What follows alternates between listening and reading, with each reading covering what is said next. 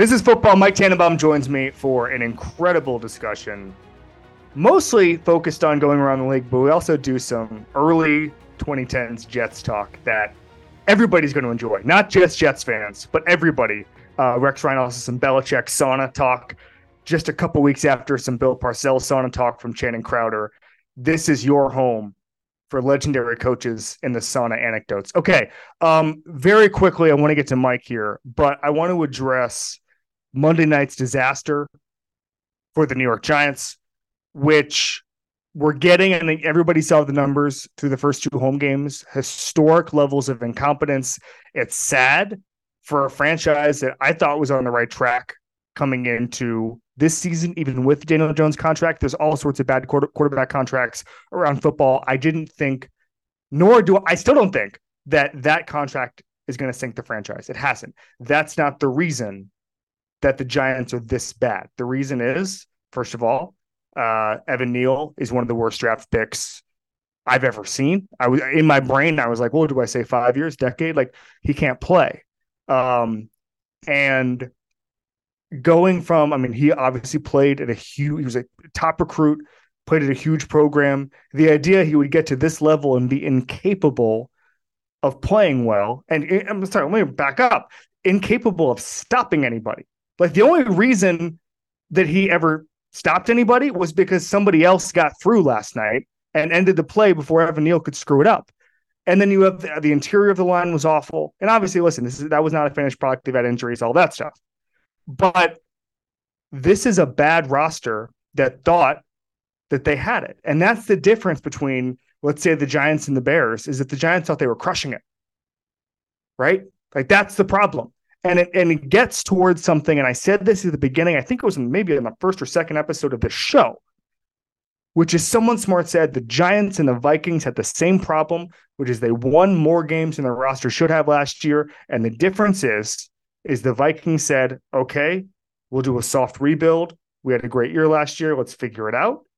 And the Giants said, let's pay our quarterback $82 million guaranteed. Um, let's lock in. Let's stay at the course.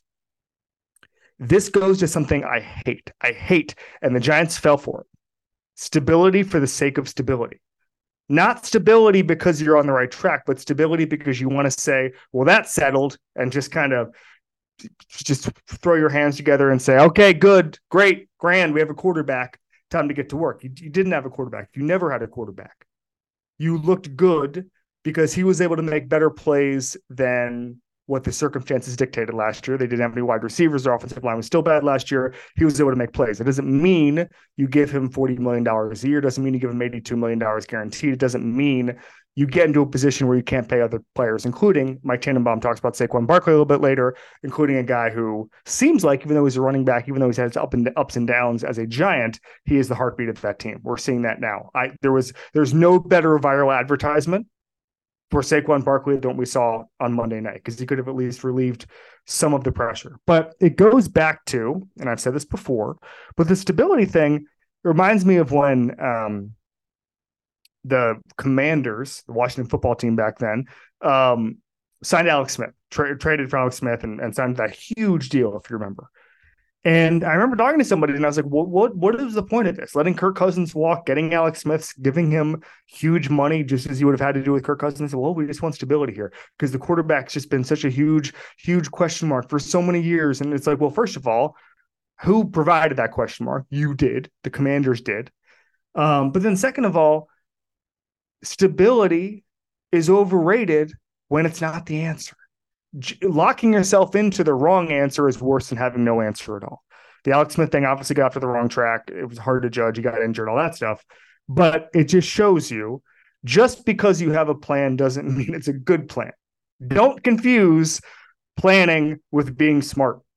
Okay. And everybody does all the time. Hey, what's the plan? What's the plan? Do We have to have the plan. And that's part of the problem. And I've, I've talked to guys about this throughout the league. Part of the problem is that owners come to the GM and the coach and say, What's our plan at quarterback? And if you don't have one, you get fired. You don't have one, you get fired. And I'm not saying that's going to happen in Atlanta, but right now, Atlanta came into the season with Desmond Ridder and said that's our plan. And God bless them, they didn't overcommit to somebody who was worse, or just or or give a bunch of money to someone like Desmond Ridder, um, a, Res- Ridder type of player, didn't give a bunch of money to him. They, it's a low commitment there, but they, you know, obviously thought that he was the answer. Um, they planned towards that. They built a season around it. It's not going to work. But anyway, I don't want to get. I don't want to keep doing the Falcons. I do want to do the Giants. I got to say, uh, I think Brian Daboll is a good coach, but I also think that when you watch the Giants, they look alarmingly poorly coached. How do I reckon with that? I just ignore it and continue to think Brian Daboll is a good coach and blame somebody else. In this case, the line, Daniel Jones, and then at some point down the line, when all else has failed, and Joe Schoen before that, I'll blame Brian Daboll, But it's getting there. We're getting to that point because at some point you watch this Giants team and you say everybody's at fault. Everybody. Daniel Jones is in a weird zone where he's not good, but he deserves better than this. He deserves to not get hit every time he takes a first step drop. Um, he deserves. I mean, like, and, again, like, I, I don't want to give him too much grace because I think that if he was given more time, we would just see some of the more poor decision making we saw last night. But I don't. This team is broken right now, and unfortunately, they're not designed to be unbroken anytime soon. That's why you don't commit to stability for the sake of stability. Ladies and gentlemen, Mike Tannenbaum.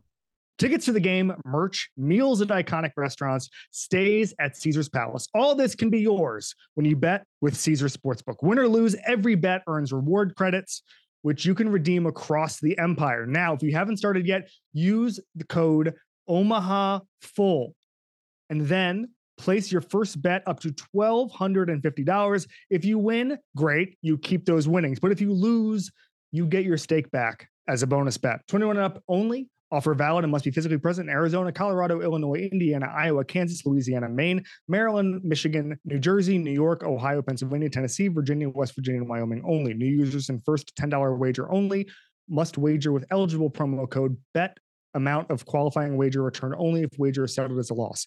Maximum bonus bet $1,250. Bonus bet expires 14 days after receipt. Tier credits and reward credits will be added to account within seven days after qualifying wager settles. See Caesars.com slash promos for full terms. Void where prohibited. Know when to stop before you start. Gambling problem? Arizona, call 1 800 NEXT STEP. Colorado, Wyoming, Kansas, affiliated with Kansas Crossing Casino, call 1 800 522 4700. Indiana, call 1 800 9 with it. Iowa, call 1 800 bets off. Louisiana, call 1 877 770 stop, licensed through Horseshoe, Bossier City, and Harrah's New Orleans. Maine, call 1 800 327 5050 or visit gamblinghelplinema.org. Michigan, call 1 800 270 7117. Illinois, Maryland, New Jersey, Tennessee, Virginia, West Virginia, Ohio, Pennsylvania, affiliated with Harrah's Philadelphia. If you or someone you know has a gambling problem, crisis counseling and referral services can be accessed calling 1 800 Gambler, 1 888 427 426 2537, or West Virginia. Visit 1 800 Gambler.net. New York, call 877 HOPE NY or text HOPE NY 467 369. This podcast is proud to be supported by Jets Pizza, the number one pick in Detroit style pizza. Why? It's simple. Jets is better. With the thickest, crispiest, cheesiest Detroit style pizza in the country, there's no competition. Right now, get $5 off any eight corner pizza with code 8SAVE. That's the number eight, S A V E. Go to jetspizza.com to learn more and find a location near you. Again, try Jet's signature eight corner pizza and get $5 off with code 8SAVE. That's the number eight, S A V E. Jet's Pizza. Better because it has to be. We all know breakfast is an important part of your day, but sometimes when you're traveling for business, you end up staying at a hotel that doesn't offer any. You know what happens? You grab a cup of coffee and skip the meal entirely. We've all been there. But if you book a room at La Quinta by Wyndham, you can enjoy their free bright side breakfast featuring delicious baked goods, fruit, eggs, yogurt, and waffles. And really, who doesn't want to start their day with a fresh hot waffle? Tonight, La Quinta, tomorrow, you shine. Book direct at lq.com. All right, Mike Tannenbaum's here, ESPN analyst, longtime NFL executive. He just, and I told him to pause, he just had some baby advice. Teddy is now almost nine months old. Uh, he just had some baby advice that was given to him from Mr. Bill Parcells. Mike, you have the floor. Kevin, first of all, it's great to be with you, and um, congratulations on Teddy and your roster addition. That's always a incredible Thank moment you. in our lives. Now, being a dad, however, doesn't mean you have to be changing diapers. And when we had our daughter, I was at the Jets, and Coach Parcells just gave me great wisdom that certainly still applies to you, which is as you know, new dads, if we change a diaper that is as leaky as possible, Mm. it's going to be the last diaper you ever have to change. Because my wife, like yours, will be like, "Oh, I'll handle it. You can't. You're not very good at that." And then you never have to change another diaper. set the standard. Wow, uh, uh, wise words from from a sage and Bill Parcells. Um, let's get to football, Mike. If you were, and this is so hypothetical because the Crafts would never do this, but if you were put in charge of the Patriots today, October third, this week, and you have to have a conversation about Bill Belichick about his future, um, you tell Bill Belichick what right now off of Sunday's game. don't change. You know, I, I had the privilege of working for Coach Belichick twice in my career, and I will tell you that um, he's this har- the harshest critic on himself of anybody. He's a thought leader. Um, he's uh, has his views, but he's not dogmatic. And I would just tell him, don't change. You know, like what made you the what will soon to be the greatest coach in the history of our sport. You know, don't lose that mindset. You know, keep the standards the standards, and um, trust your gut, trust your judgment, and um, you know we're here to help. But um, you know we believe in you. Do you think things get, I mean, obviously things get better from one of the worst losses we've ever seen from from a Belichick team, but do you think roster wise there's a, a path forward for this team where they actually compete for playoff spots consistently the next two, three years? Yeah, absolutely. You know, there's um, working for Coach Parcells and Coach Belichick when we're when we weren't talking about how to change diapers and we were talking about football. You know, like there, there's something that really applies here to the Patriots, which is there's a lot of different ways to control the game. And if you look at what New England does have for a minute, and we'll get to what they don't, but what they Sure. do have is a really good defense. Now, look, if Matthew Judon is out for a considerable amount of time, which reportedly as of today, it sounds like he will be. Um, but they have a great defense, or certainly a very good defense. They have two outstanding tight ends in Hunter Henry and Mike Gesicki. They have a very good running back in Rhamondre Stevenson, and they used to have a quarterback that was smart and dependable, who a lot of us thought could be sort of like Matt Ryan-ish. So mm-hmm. how do how do we win games knowing that there's you know teams out there like the Kansas City's of the world that can put up a lot of points? We can't beat ourselves. You know, Coach Belichick has always talked about that, Kevin. We can't beat ourselves. Teams will lose games way more than we have to win it. That clearly didn't happen against Dallas, and that can never happen again. So, Mac Jones, like, you have to make consistently good decisions for us to win because we don't have the same margin that other teams do. They need to continue to add explosive elements to this offense. I think Pop Douglas is certainly going to be one of those. I think they can make explosive plays with their tight ends, and they're going to need to add somebody. You know, at some point, I uh, I broadcast the Jet Patriot game with Steve Levy, Kevin, and you know the most explosive play came out of three tight ends with Pharaoh Brown, and uh, you know Sauce Gardner dropped the coverage. So you're not going to make a living doing that, but I think they're closer to being meaningfully competitive than some of the reports out there saying that it's over because that's just not true. They have a lot of good pieces. They have a lot of good pieces on offense. They're not perfect. They probably could use a little bit more juice on the outside. But you give me a roster and I'll tell you the holes they have. Nobody has a perfect team. But at the end of this season, who's the best team in football? Because I was going to ask you, like, because uh, I think it's reductive to say, okay, we just saw the Bills versus the Dolphins. Those two teams had an argument going into Sunday. The Bills have a lead right now. But, like, after we're sitting here on January 10th or whenever the playoffs start, we're saying who is the best team in football, Mike? Oof. You know, probably Kansas City, but Yeah.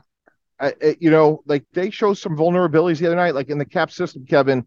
You know, I would say San Francisco, but look, Brock Purdy's a good player. Um, you know, they're in that conversation. I don't think Philly looks the same. Dallas obviously losing Trevon Diggs, although DaRon Bland's played well. You know, Josh Allen, when he's playing like he did on Sunday, they're going to be hard to beat. But losing Tre'Davious White, you know, like it's- funny because like DaRon Bland's going to have to replace Diggs, just the way Kaiir Elam's going to have to replace Tre'Davious White. And Kaiir Elam was a first round pick who was a healthy scratch on Sunday. So, um, you know, you tell me the team, and like I said, uh, they all have issues they got to work through. Speaking of, um, let's go through and some and fix some franchises. And we're gonna start with the team that needs a lot of fixing right now because Monday night was unbelievable to me.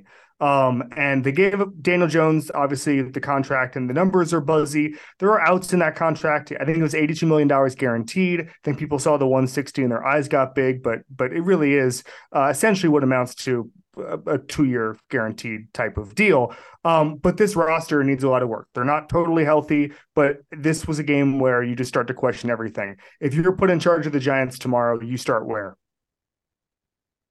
I make Saquon Barkley I get I can't get his deal done till after the season if I get him signed. He's he's your best player. I think there's too much dogmatic conversation around it's the running back. No, yeah, Saquon Barkley is a great player, like the way Bijan Robinson is. You know, it was interesting. I, I know Tom Herman very well, and Tom Herman's now the head coach at FAU. He recruited Bijan Robinson at Texas, and they played him a lot in the slot. Like Saquon Barkley changes games. They paid the wrong guy. If you told me I could have Riley Leonard or Daniel Jones, I'm taking Riley Leonard. Um, I, I, I think there's a ceiling on Daniel Jones, and I think candidly they paid the wrong player. What do you do now? Like, it, is is there anything you can do now? I mean, other than a time machine, it just feels like you just kind of take your medicine and and and let the contract get told until you can get out of it, right? Yeah, and I would keep scouring. You know, next year there's gonna be a lot of quarterbacks in the draft. Yep. You know, the the Kevin right now, you know, certainly like the headlines is you know the Caleb Williams of the world, but there's gonna be probably five or six first round quarterbacks. We talk about Penix and Quinn Ewers and Riley Leonard. Yeah. If I'm them, I'm drafting a quarterback um, because I think when you put Daniel Jones in the pocket and you rush him to keep him in the pocket, he's an average player. You know, his biggest plays are outside the pocket. I think Evan Neal is somebody that, unless his foot quickness changes dramatically, he's either going to have to move inside the guard or they're going to have to move on from him. That's hard to do when he was just, you know, taken, you know, last year in the top 10. But you know, you look at Mekhi Becton and Evan Neal, their lack of foot quickness is killing them. Yeah, no, I, I cannot believe how bad Evan Neal is. I cannot believe like it, it looks like, and, and it's just obviously it's so pronounced because when it's a tackle, you can just see guys blowing past him. But I'm not sure I've ever seen um, a, a top 10 pick look that bad uh, in his second year. And maybe I'm I'm totally uh, blanking on something, but uh, obviously quarterbacks aside, because we saw we've seen Zach Wilson start and all that stuff. But I was blown away uh, by how bad Neal was the other night. Um, same question about the Bears. Um, this is this is a team that lower expectations, certainly, but there are people in the league who still say Ryan Poles is on the right track. Maybe Eberflus is not, but like when you look at this team, like is is there is there any optimistic case right now if you're a Bears fan, Mike? Yeah, you know, I was on record. I would have taken, you know, Bryce Young. You know, I like Justin Fields. Yeah. He played great for three quarters. In fairness to him, on Sunday. Um, look, it's easy to say like don't trade Chase Claypool for the 33rd pick. I just look, I would just say this like, you know, JC Jackson signing with the Chargers or Mike Tomlin, like Mike Tomlin and Bill Belichick are not going to trade young, selfless, high character, productive players. Like they're just not going to do that. Like when Chase Claypool or JC Jackson's available, there's a reason for it. And I'm not messing around with any of those players that are leaving from those two head coaches you know, I spent a lot of time studying like which coaches and organizations evaluate their own correctly. Those two evaluate their own correctly. I would really put as much resources now into their lines. I think while Darnell Wright's probably going to be a pretty good offensive tackle, not taking Jalen Carter is really going to hurt this franchise because when you could get quick interior pressure, Kevin, that could cover up for a lot of other deficiencies. When you mentioned teams and how they evaluate their own and how they, I guess you could say, self scout their entire organization. Like, what does that entail? Like, what what's the difference between a, a franchise that does a good job and a bad job of that? So, you know, it's one of those things that you know, Coach Parcells talked a lot about um, relative to like team building. Like, so we actually called it the outdoor report, and we would actually evaluate the players that left certain decision makers, and we would see how productive they were. And some just understand how to evaluate their own better. You know, a lot of times um, a new head coach or GM will come in with all the answers and they'll just try to indiscriminately get rid of all the former players. And a lot of times those players can still play and it creates opportunities. So, um, and I saw like firsthand in 1997, I got hired by Coach Par- Parcells and Belichick. The 96 Jets won one game, we won nine. And it came down to coaching and accountability. And a lot of times there's a lot of good players on bad teams Um, and if you're patient enough to get the most out of them, you can. What's one thing, and obviously you worked for. We'll, we'll start. We'll start with uh, with with Parcells because it was funny. One of the reasons I thought Sean Payton might work this year in Denver, and I didn't think they were going to win 11 games, but they'd be better than they were last year, is because he worked for Coach Parcells, and nobody was better at immediately establishing a culture than Bill Parcells. And maybe it took till, till year two to actually turn around the franchise, but it began in year one. His Harvard Business Review study, uh, where he basically outlines how he turns around a team, is one of the best football writing I've ever seen um, because he uh, it's a mixture of honesty. If you read his book, it's just improving special teams, all of that stuff. But working under Bill Parcells, how do you? I know this is a huge question, but like the key to turning around a team is what, Mike? It's it's pretty simple actually. It's having expectations, and yeah. when people beat them, they stay, and when they're not, you have to be beholden to that standard and not be afraid of hard conversations. And I know that sounds incredibly simplistic, but I've been around other coaches that can't do that. And if we say the standard is the standard, and whatever that may be, being on time, knowing the plays, being, you know, making your weight, whatever it is, like, like you're going to stick around. If you don't know what to do, you won't be here. If you're not like take Chase Claypool for example. Like Chase Claypool has ability that's um, very clear, Kevin. But if he's not blocking in the run game, like we don't want him on the team. If we don't have running backs that are great pass protectors, they're not going to be on our team. Like we used to write incentives for running backs that they got paid extra money when we were good in the passing game because we wanted selflessness and we used economics to engineer that behavior.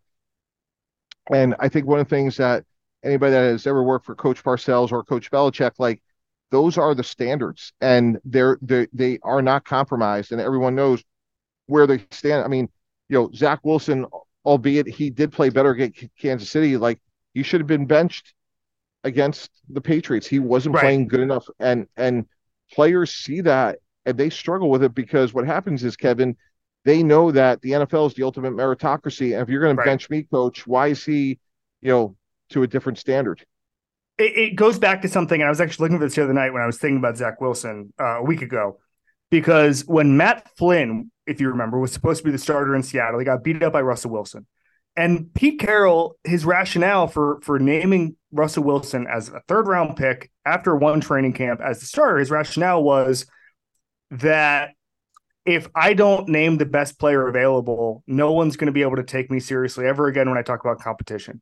And for me, like I'm looking at the Jets right now, and again, you mentioned Zach Wilson did play really well on Sunday relative to, to how he had played, but like if I'm Robert Saleh and I'm looking at all of these great players in my roster across the defense, on the the young wide receivers, all of that stuff, Dalvin Cook in the backfield, and and they're all saying, "Well, I'm proving I'm great every single day." Zach Wilson isn't. It seems to me it could start to eat away at the culture of the franchise. Am I wrong, Mike? No, you're a thousand percent correct. That that's that's a hundred percent. It's exactly right. And what Saleh has to be careful of, Kevin, is like not what the players are saying, but it's what they're thinking, and it, it eviscerates. Why why does Bill Parcells go to four different buildings and make the playoffs? For the very like the standards are the standards, and you know when Robert Saleh says things at the press conference that no one believes, it really hurts his credibility. Um, and the players know it. Like the players are a great check and balance. Like they they see the same thing everybody else sees.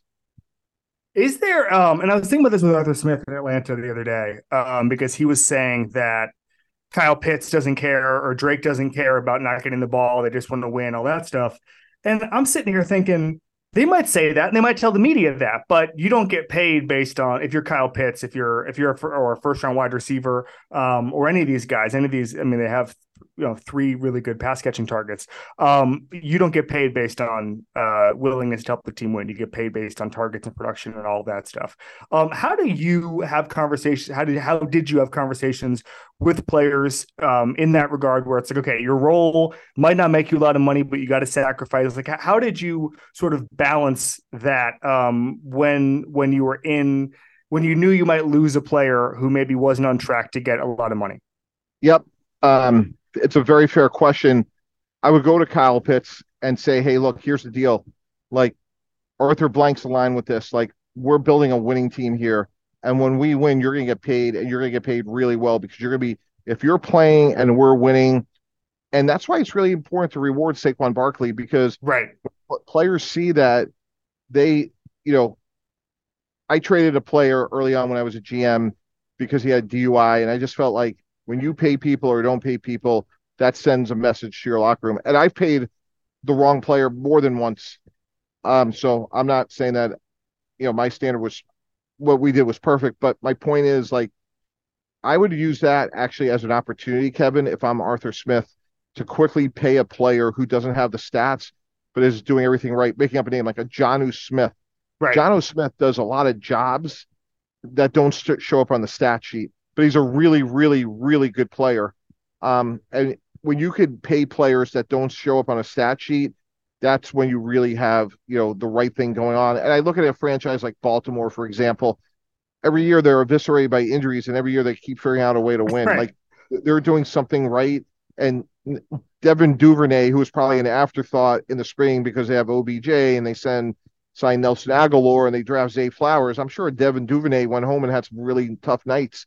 But guess what? He has a massive opportunity now. And I would be saying, like, you know what, Devin, go be the best blocking wide receiver in the NFL and watch what we do with your contract. Yeah, no, totally. I think I think it's really fascinating um, how it is. You mentioned paying the wrong players. You don't have to answer this, but I'm going to give you the floor. Worst contract you ever gave, and what was the wrong process behind it? Yep. So we paid a player outside of our building, made him the highest paid player at his position, and that's just something you shouldn't do. Like you don't want to have the highest paid player at any of your position groups not be from within. It just sends the wrong message. And uh, it was a mistake I, I made once and and would never have made again. Um, because again, you know, Kevin, if you show up every day and work hard, if you're at the Wall Street Journal or Omaha or, or the Ringer or where, wherever you're going to be next, Sure, hypothetically, sure. hypothetically, right, and you bust your ass and they bring somebody else in and pay them a little bit more, you're like, well, what the F? Like, I show up Yeah. every day. I have great grammar. I don't, you know, incorrectly conjugate my verbs. You know, there's no uh, iambic pentameter issues with you. So, like, in all seriousness, like, you would be pissed off if they brought somebody in Yeah. and Yes. more money. And I made that mistake and pissed some people off, and they were right and I was wrong. Uh, correct me if I'm wrong, but I believe Bill Belichick is the master at understanding how finances dictate what goes on in the locker room. Am I wrong? Like I, I've heard stories That's about basically he understands like if I Yeah. pay this guy more than this guy, the whole thing goes to hell. Yeah, that's one of his many superpowers.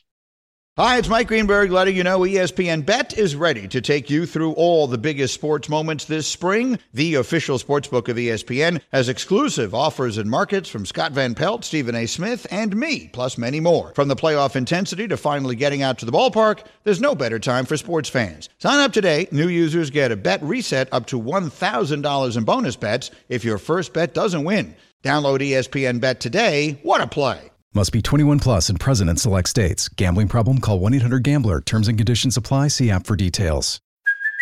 Hey, it's Kaley Cuoco for Priceline. Ready to go to your happy place for a happy price? Well, why didn't you say so? Just download the Priceline app right now and save up to 60% on hotels. So, whether it's Cousin Kevin's Kazoo concert in Kansas City, go Kevin, or Becky's Bachelorette Bash in Bermuda, you never have to miss a trip ever again. So, download the Priceline app today. Your savings are waiting. Go to your happy place for a happy price. Go to your happy price, Priceline. Uh, all right, let's do statute of limitations theater stories you can tell now that you weren't able to um, in the past. Number one thing we don't know about Bill Belichick that people would surprise people, either from a football perspective or a non-football perspective. He likes the sauna.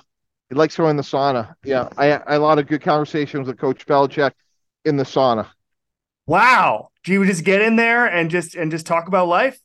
Yeah, and Bill was uh Bill has a great sense of humor. Bill has, you know, like I wish the one thing people knew about Bill Belichick, like how much he cares deeply about young people. Like, Yeah. you know, there was other people involved, Mike Lombardi, Scott Pioli, like, but he gave me an opportunity, like I'll never forget. And um, he's done that for like a lot of people. And you know, he lived in a beach chair in Detroit when he was a special teams coach, and you know, he paid his dues, Kevin, and it would look, it wasn't always easy. I'm not saying it was, but he's given a lot. Like look at Cleveland, like Jim Schwartz and Eric Mangini and Scott Pioli and George Kokinis, Kirk Ferentz, Nick Saban. I mean, the list it's legendary. And like, how unbelievably lucky am I? Like to be able to say, like, you know, I work for him, and he he he knew how to have fun. He knew how to. He he gave people green game balls, meaning he gave them cash when we won games. He was he paid people out of his own pocket. Um, he was he he's really a selfless person that cares more. Like I think he feels, and I I hate to speak like that, but he doesn't really think about the media as a way to let people get to know him. He thinks about right. the media that's part of his job, but there's a side of him that's really special. Why do you think he doesn't want to show it? And then the second part of this question is, do you think he will show it after he's done? I hope he does, but you know how like you you meet people in life and they say like, I don't really care what people think, but they do. Right. I think that's certainly been me at certain times in my life, you know, and I think as I've gotten older, I care less. But he's one of those people, like he's a great human being who cares deeply about the game, takes his responsibilities very seriously, and really does try to help others. Like I could tell you the notes and emails and texts I've gotten from him and countless others. And um, he doesn't really care if, you know, you know, reporter X of you know Y newspaper knows that. Like he's not being fulfilled by you know being in a contest that has anything to do with popularity. I know you mentioned maybe you've you you you have cared what people think about you when you're running teams or whatever. Um, how much did you read the media when you were when you were running the Jets and the Dolphins?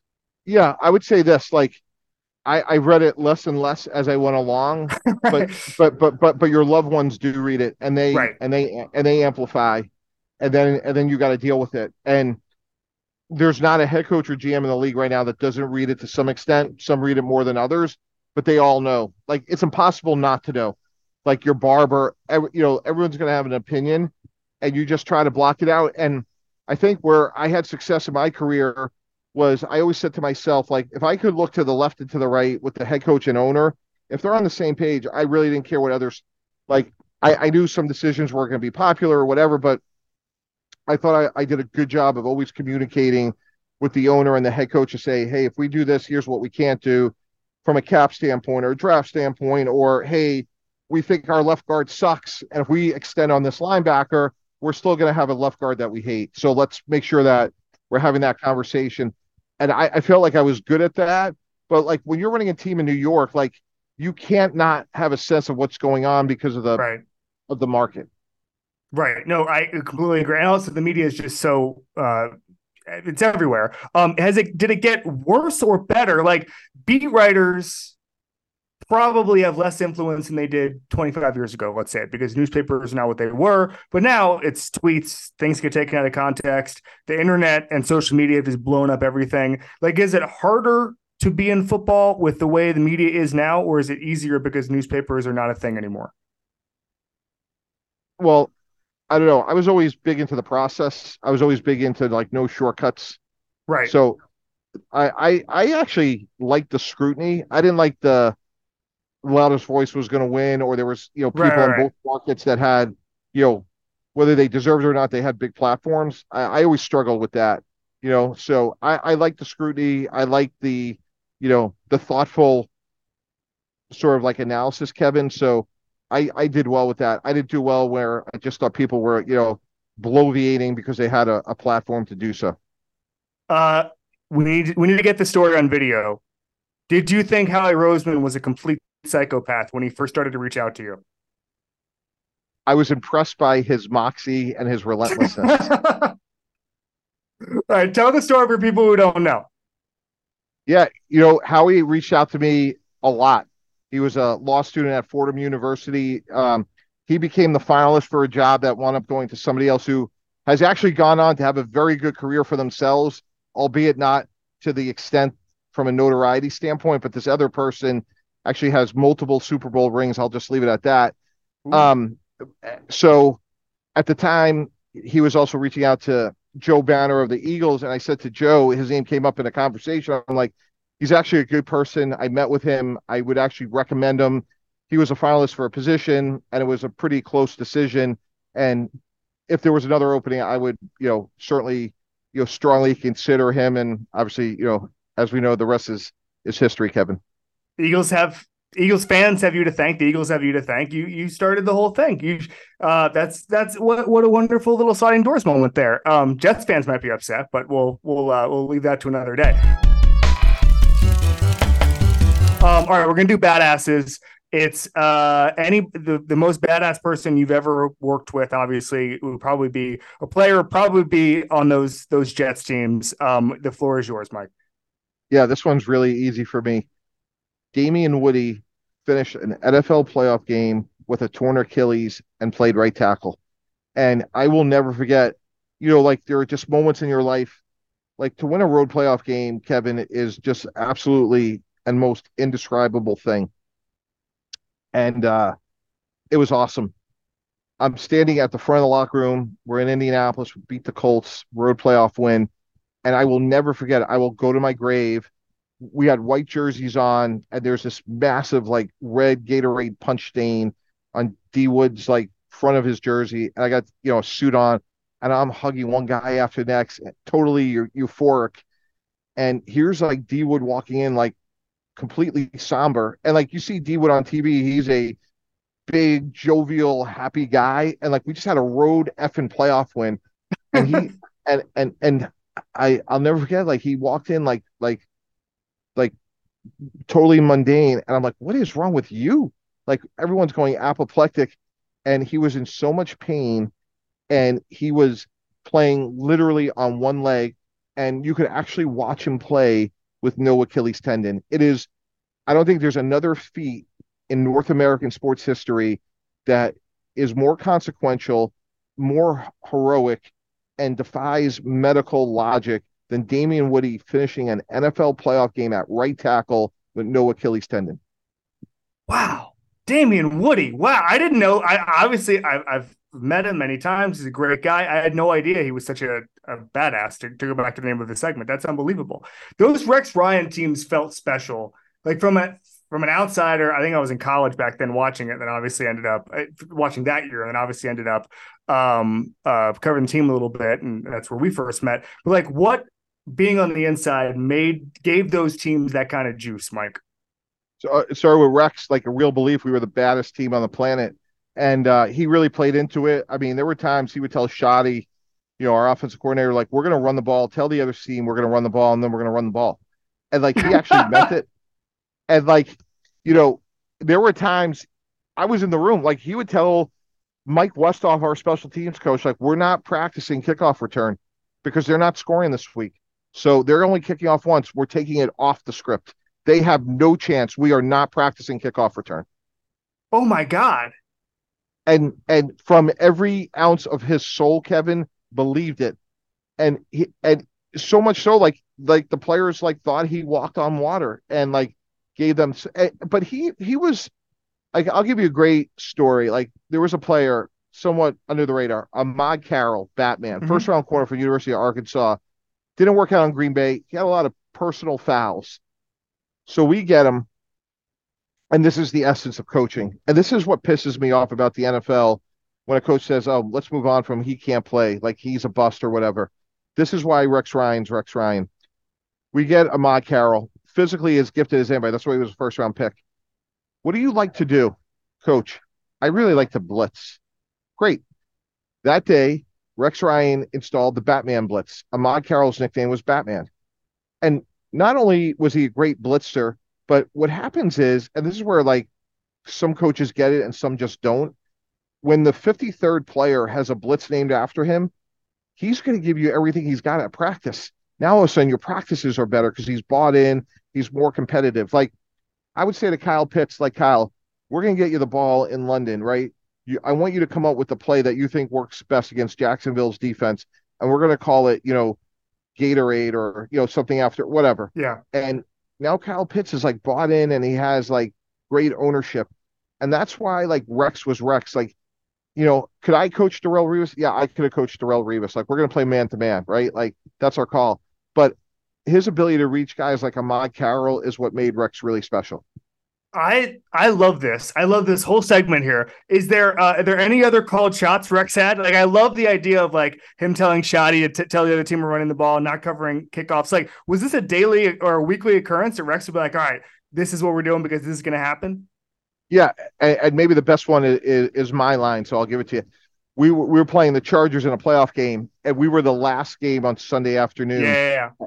and we're in his locker room, but met with the officials, and um, so he gets a chance to like speak to the team for like a minute before you know we go out to play. And the earlier game, the home team was winning, and on Saturday, Kevin, the two home teams had won. I'm like, oh Rex, this is easy. Just go out there and tell the team, guys, tomorrow's New York Post back page. It's easy. This weekend, three home teams and the Jets. Let's go. And that's exactly what he told the team. We beat the Chargers. That's what he said to the team right after the game, and that was the headline the next day. Divisional round of the playoffs, three home teams, and Jets. Mike Tannenbaum, what a closer. Thanks for coming on, buddy. We'll see you soon. All right. Thanks so much.